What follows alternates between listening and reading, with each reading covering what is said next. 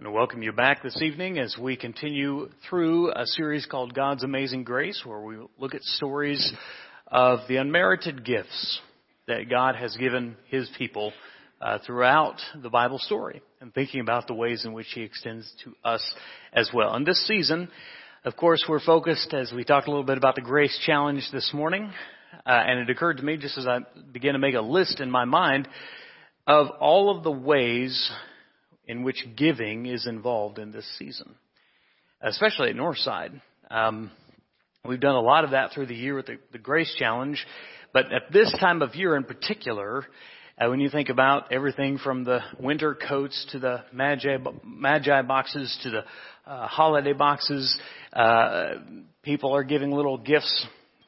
Uh, someone gave me the Newberries gave me this little bell here tonight. That's very nice. Thank you for that. And uh, receive lots of, of, of sweet treats and, and nice little things around this time of year because that's that's sort of the flavor of the season, right? Uh, one of the most powerful gifts you can give someone, in my opinion, has to do with not giving them something. And that's what we're going to talk about tonight. If you open your Bibles to John chapter 8, it's where we're going to be as we think about the idea of mercy. Now, from a, a legal standpoint, mercy, uh, uh, the legal word for that, uh, looking down at Carl, my lawyer in residence here, uh, is clemency, the, the, the legal act of extending to someone that which they do not deserve, or uh, someone in the executive member of the government being able to give them mercy to someone who's already been convicted of a crime, who by uh, every measure within the human legal system, uh, they're guilty. Uh, but the, you know, be it the judge or be it the, the, the president, uh, so anyone with that power has the right to extend to them, from a legal definition, I'm going to give this person mercy. And always is quite a scandalous thing. It's wonderful if you're the person who receives the 11th hour pardon, uh, or the some person who's been extended clemency, but it's unjust by design. We, we understand what justice is, and mercy is making this if we're not going to follow through on what this person deserves. I ask you, maybe you haven't been in a position of receiving legal clemency or pardon, but uh, if you are in Christ, certainly you have been given great pardon spiritually. Tonight we look at a story that's very pointed and it was being used it's a wonderful example to us of mercy and pardon, but it was being used in Jesus' day as a trap. Now think about that for just a moment. The, the Lord who desires mercy and not sacrifice is being called into a trap which will involve mercy and sacrifice. Our text tonight is, as I said, found in John chapter 8. If you're not already there, you could turn there now and that would be beneficial to you as we look in depth at this story that is probably well familiar to a Sunday night crowd. But Jesus went to the Mount of Olives. At dawn, he appeared again in the temple courts where all the people gathered around, uh, gathered around him and he sat down to teach them. The teachers of the law and the Pharisees brought in a woman caught in adultery. They made her stand before the group. Jesus said to Jesus, Teacher, this woman was caught in the act of adultery. In the law, Moses commanded us to stone such women. Now, what do you say? As we just let the silence hang in the air, as no doubt it did. Uh, they were using this as question as a trap, John goes on to say, in order to have a basis for accusing him. And we'll get to that, what they were trying to do, and specifically the tenets of the law. But Jesus bent down and started to write on the ground with his finger. When they kept on questioning him, he straightened up and he said to them, Let any of you who is without sin be the first to throw a stone at her.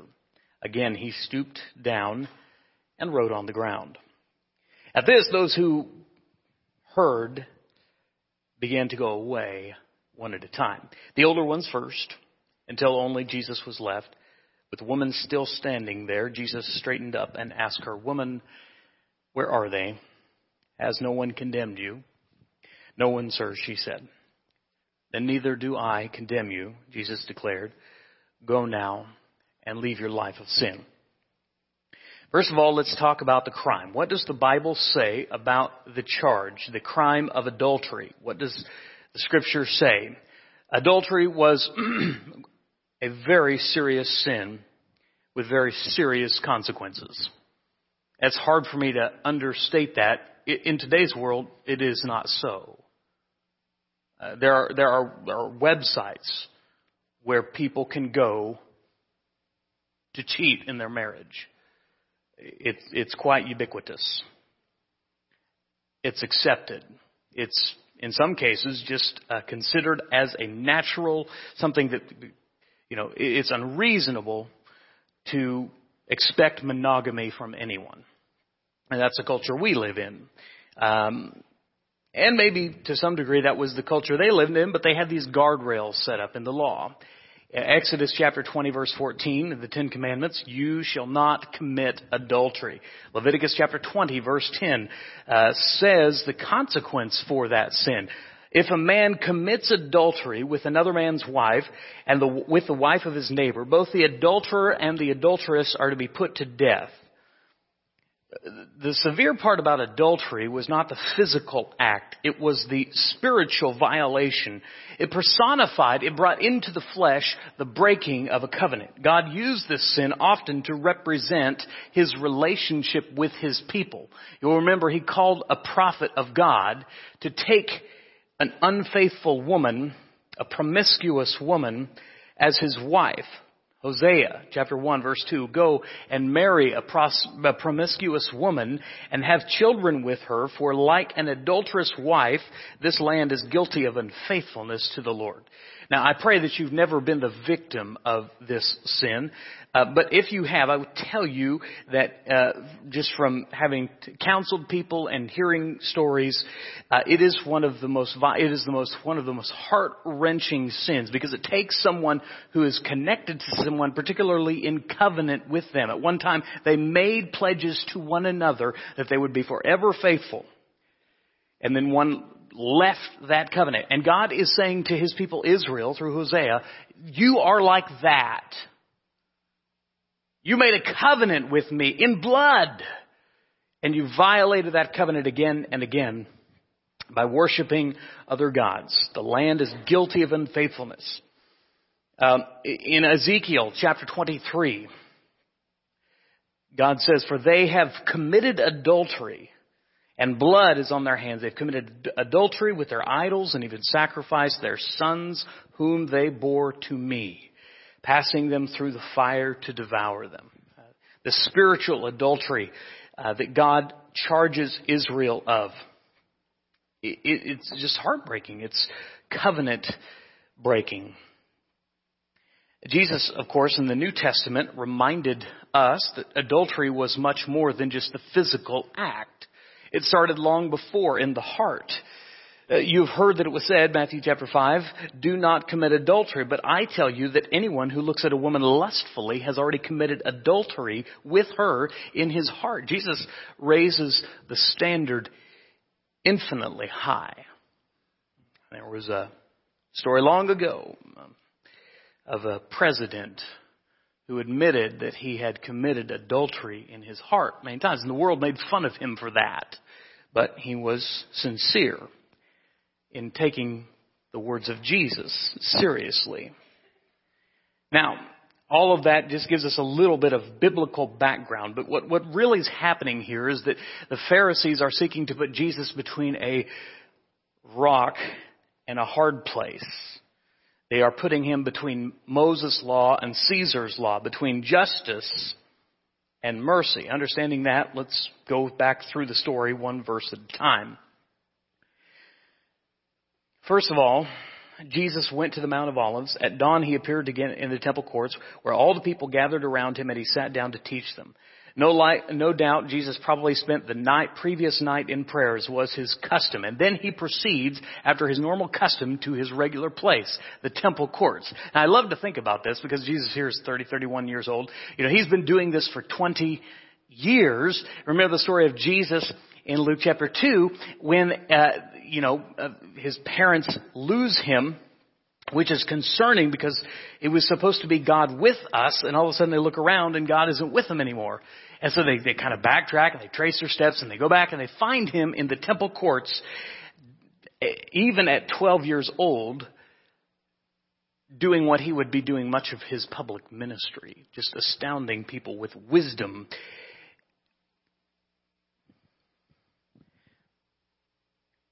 At age 33, uh, at the end of his ministry, Mark records that Jesus says these words, Every day I was with you, teaching in the temple courts, and you did not arrest me, but the scriptures had to be fulfilled. If anyone wanted to find Jesus, especially in his public ministry, and, and likely even before then, all they had to do was go to where this story takes place in the temple courts.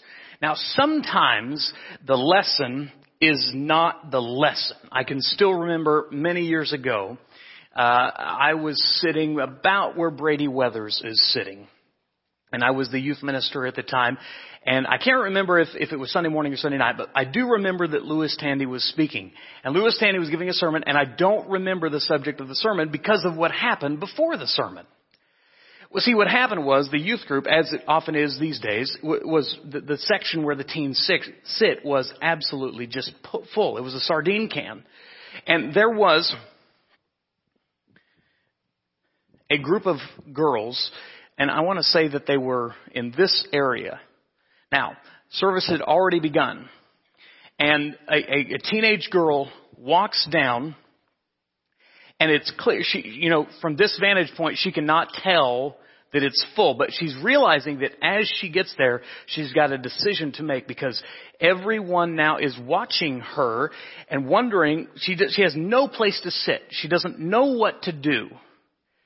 And so in that moment, just I, I imagine a moment of sheer terror, like everybody's looking at me, and I, my friends are all here, but I can't sit there. And so she just does this number. She just comes up and sits meekly on the front row. Now, what happened in that moment was beautiful because there were about three or four teenage girls who saw what happened and said, no, no, no we're not going to be that kind of youth group. We're not going to let her bit up there, sit up there on the front row. And so here come these three or four girls all the way around and they just sit beside their friend all in the front row like there was revival in the church. All these girls in the front row. Now, the whole church has seen this, right? Now, Lewis is getting ready to preach, and I, I think he's probably sitting up over here, and he gets up and he gets prepared to preach a sermon, and he, before he even puts his notes on his Bible, he just said, I want to tell you that what you young ladies have done is commendable. Because that's the way to be. That's the way Christians are. And of course he said it much more eloquently than I did, but he, he pointed out, he took a, he made a lesson in front of what everyone saw. Now I tell you that story because forever in my mind is this impression, this beautiful example of love and connection and oneness as a youth group. And I'll forever remember that lesson. I don't remember what was said. This is one of those moments in Jesus' life where everyone's going to remember what they saw and what they experienced and what they witnessed right in front of them. Maybe not the text that he was expounding upon. And sometimes teaching happens in that way. As he was teaching, in came the lesson. Here comes the lesson, okay? Now it wasn't in the form of a, of a teenage girl who was just a few minutes late for worship. It was in the form of an angry mob of Pharisees and a mortified woman. Here they come. His enemies set a trap. They brought in a woman. Why not the man? Don't know. Scripture does not say. My guess is uh, this doesn't have anything to do with the crime at hand. If it did, uh, they surely would have brought in the man. The, the, the Pharisees, they were not concerned about justice. True justice. They were concerned about trapping Jesus. The teachers of the law and the Pharisees brought in a woman caught in adultery. They made her stand before the group and they said to Jesus, Teacher, this woman was caught in the act of adultery. In the law, Moses commanded us to stone such women. Now, what do you say? They were using this question as a trap in order to have a basis for accusing him. You know, we get to the heart of it. They were not concerned about her. They were not concerned about the him of uh, committing the adultery. They were trying to accuse him. They were trying to accuse Jesus.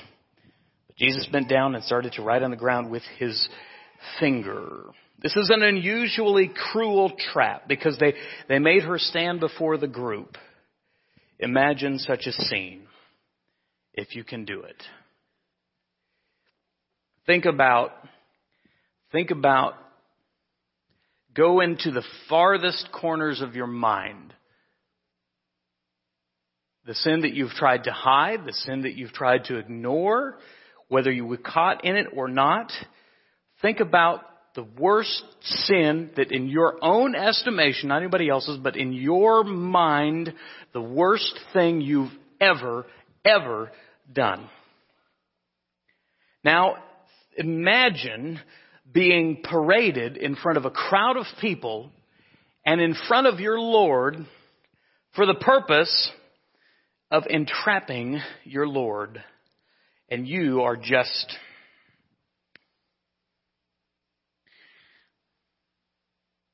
caught in it.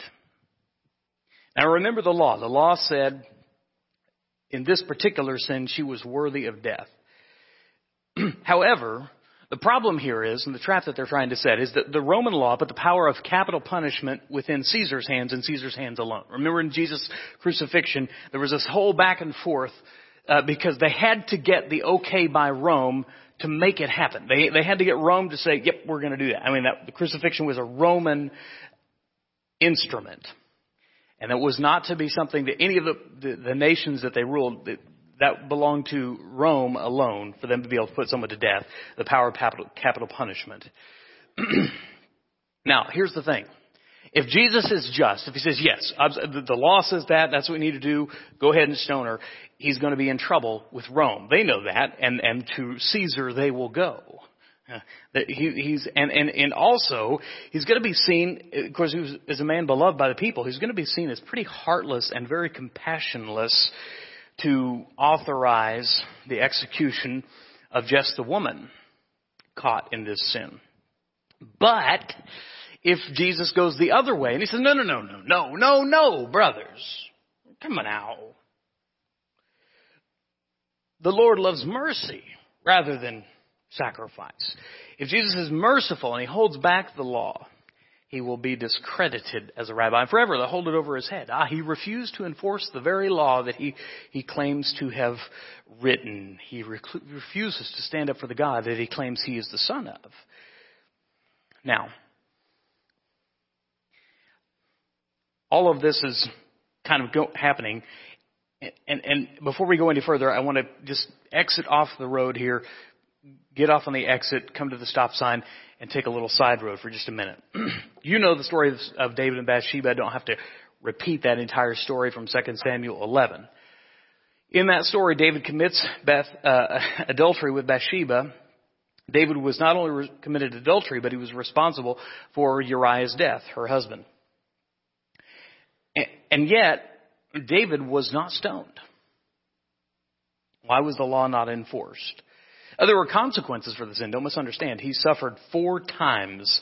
As Samuel said, he shall restore fourfold the lamb because he did this thing and had no pity. And he paid fourfold. I mean, when you look at the whole story, when you look at losing the first son and then, then all of the sons that he would have division and strife and nearly split the kingdom over, uh, Amnon and Absalom and Ad- Adonijah, uh, this, this was a great sin that he paid for dearly, but, but he wasn't stoned.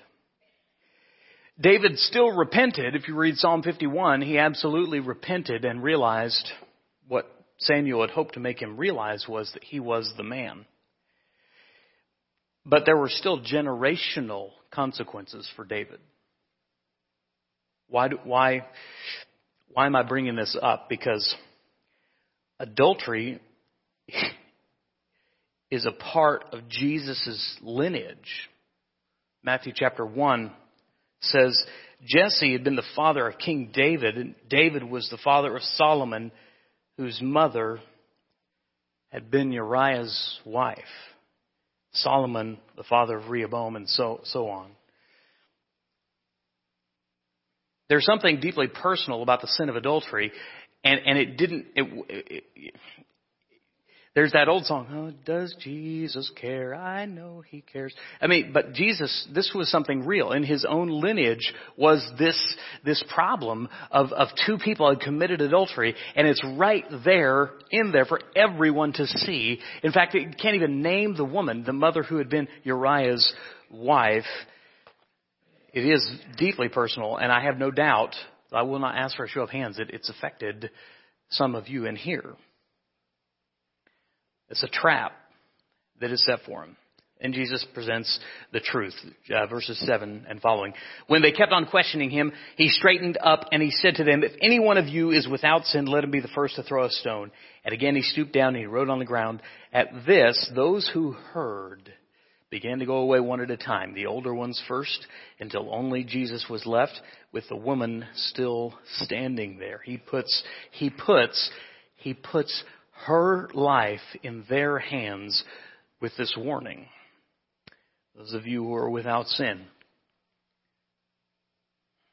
go first. The law required a witness of, of the sin, one who observed it, to begin the execution. I, I think maybe perhaps he was calling out their insincerity because, because perhaps in the crowd no one was there who had witnessed it. But I also think that it made them think to ask this question as he stoops on the ground.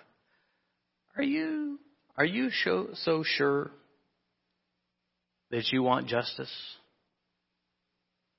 Are you quite sure that you are ready for all sin to be dealt with so severely? Matthew chapter 7, scripture we've covered before. Do not judge or you too will be judged. For in the same way that you judge others, you will be judged. With the measure you use, it will be measured to you. Uh, my question for you is, would you be able to withstand the weight of your own judgment? Do you apply the same measure to yourself that you wish applied to others? Most of us cannot be so consistent. The longer I live, the more merciful I grow. Why is that? Because I realize that even I don't live up to my own expectations. With the measure you use, it will be measured to you.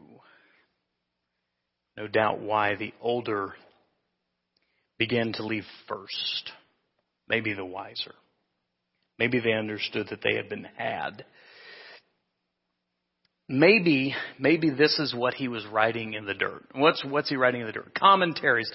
Great amounts of paper and trouble have been, have been dedicated to what did Jesus write on the ground. We don't know. My favorite thought is that perhaps he was writing their sins in the dirt sins that only he and they would have known. As he asked the question, Are you sure you want justice? Are you sure? Their response, of course, is that they show mercy. The older ones first, realizing that they had been had, and the younger ones realizing that their case was gone as the older ones left them. And, and in this beautiful, surreal lesson that Jesus temple, teaches in the temple courts is, in my mind, a picture of this woman and Jesus surrounded by a pile of rocks. Now what's cool in my mind, in my weird brain, is that in the Old Testament, a, pile of stones, a pile of rocks, was a memorial. It, it was to be used as a conversation point between the generations where God did something here. I'd like to think in my mind that that pile of stones still exists today. Maybe it does, maybe it doesn't. But perhaps at one time it was a memorial to what happened to a woman that day. So what about the woman? The woman is shown mercy. The grace, the undeserved favor for her was mercy, for not getting what she deserved. Lamentations chapter 3 verse 22 and 23. The scriptures spell out clearly that the Lord loves mercy. That the, the mercy matters to God. Because of the Lord's great love, we are not consumed, for his compassions never fail. They are new every morning. Great is your faithfulness. For the law, John says, was given through Moses, but grace and truth came through Jesus Christ. Do you understand that Jesus personifies mercy and grace? He personifies Hosea chapter 6 verse 6 where he says, I desire mercy, not sacrifice. Jesus is the living, walking, breathing Word of God that, that justice, justly could require a sacrifice for all of us, but mercifully, He shows all mercy. Your sins, my sins, here's this beautiful thought. Whatever they are, they are no greater than the mercy of God. John chapter 3 verse 17, for God did not send his world, his son into the world to condemn the world, but to save the world. If he came to show justice, if he came to give us justice, rather, who could stand? I mean, there would be no one here. There would be no sermon tonight.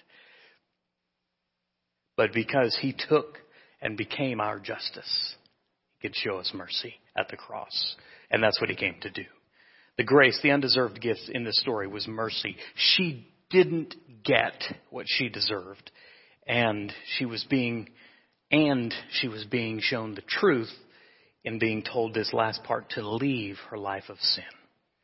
Jesus not only didn't give her what she didn't, gave her what she didn't deserve, but he gave her new life by calling her to leave her old life. What, what can we possibly hope to take from this? Uh, unless you're a woman caught in adultery, uh, you may not think that the lessons apply very much to you. Well, we can take a lot of lessons, and those lessons are simple, but they are not easy. My simple challenge tonight is to have mercy, to be merciful as your heavenly Father is merciful. My, my guess is, uh, that in your life someone has wronged you. Uh, they probably did it on purpose. Uh, they probably wronged you in a way that hurt, and that there are times you mull that over in your mind, just thinking about what you might say if you could ever come up with the courage to say, or what you might do if it was ever just you and them in a dark alley somewhere. But probably someone has done you wrong knowingly or maybe not. And if they haven't, they will. And you have a choice in that moment. You can hold on to your stone, grip it for all it's worth, white knuckled, ready to chuck it as hard and as fast as you can to pay them in turn for the harm that they have caused you. To look for every opportunity to cast it their way. Or you might consider this how many stones you have been spared yourself. How often God has shown mercy to you when you didn't deserve it. Longfellow wrote, being all fashioned of the self same dust, let us be merciful as well as just. Jesus said it better than Longfellow. He said, be merciful just as your heavenly Father is merciful. Do not judge and you will not be judged. Do not condemn, and you will not be condemned. Forgive, and you will be forgiven. Give, and it will be given to you. A good measure, pressed down, shaken together, running over, will be poured into your lap. With the measure you use, it will be measured to you. So let us then be merciful. The brother of Jesus put it this way, James chapter 2 verse 12, speak and act as those who are going to be judged by the law that gives freedom, because judgment without mercy Uh, catch this. Judgment without mercy will be shown to anyone who has not been merciful. Mercy triumphs over judgment. May we practice mercy. May we seek mercy. And finally, let us love mercy. Micah 6 8, well known scripture. Uh, he has showed you, O oh man, what is good. And what does the Lord require of you? To act justly, to love mercy, and to walk humbly with your God. You see, it, it's not just about practicing mercy, it's about loving mercy. Isn't that a different way of thinking about it? I mean, how in the world, I mean, I can perhaps show someone mercy. Perhaps I can think of an instance where I was shown mercy, but being called then to love mercy, not because mercy is always an easy thing to give, but because God loved mercy and showed it to me. May we practice it, may we live it, and may we love it. I know that He did that because of what He did on the cross. Romans chapter 8 says, There is now, therefore, no condemnation for those who are in Christ Jesus, because through Christ Jesus, the law of the Spirit who gives life has set you free from the law of sin and death. God loves mercy. He loved it enough to send His Son that He might show us mercy he lived out mercy so that we might live it ourselves. Tonight, the invitation is this. Now, I, I, realize there are some who may need the mercy and forgiveness of God through Jesus Christ. And if you do, please respond to the invitation and we'll be glad to help you in that way. But let me raise the bar as we close. If you are a Christian and you want the mercy of God, the price of that is being willing to extend it to those who do not deserve it, just as Jesus did. So may you extend mercy to the person who wronged you. What I want you to do here is, is I'm going to make your faces look angrier than they already look.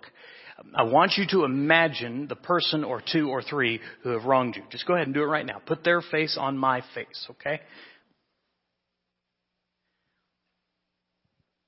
Do it.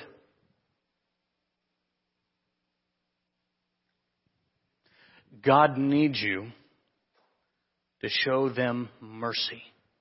Not because they're worth it, not because they earned it, not even because they apologized, but because He loved you enough to show you mercy. And if you want His mercy, you have to extend to others that same mercy.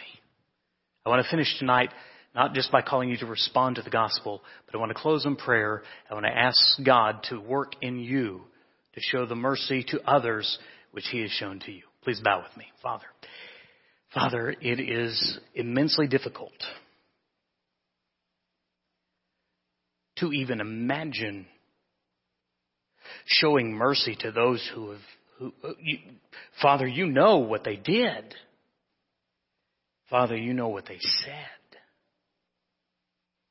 Father, you know how, how righteous we were and how innocent we were, and they just did that and they don't even care. Father, you alone realize more than most how hatred erodes the container in which it lies. And, and that hatred, that enmity, that holding on to, that desire for justice will eat us up and so, Father, I pray that tonight we, starting in our hearts and then moving and, and, and acting in other ways if need be, may show mercy. May we no longer condemn them, not because they've repented, not because they, they apologize, not because they, they came to their senses, but simply because we need to be freed from it. We need to be, to be lifted free by showing mercy. I, I pray that this can happen in hearts tonight, whether they respond or not. But Father, if there are people who are really struggling with holding on and, and with wishing for righteousness and justice and, and wanting what's fair and wanting what they're owed, I, I pray that they might respond tonight that we might pray with them, that our shepherds might pray around them and for them, that they might show mercy and that they might learn to love mercy. Father God, thank you for loving mercy over sacrifice. For if there were, if it were any other way than that, Father, we surely could not stand. But because of your great love for us, because Jesus took on the justice that we were owed, because he became our righteousness, because his blood atoned for our sins, we can have your mercy.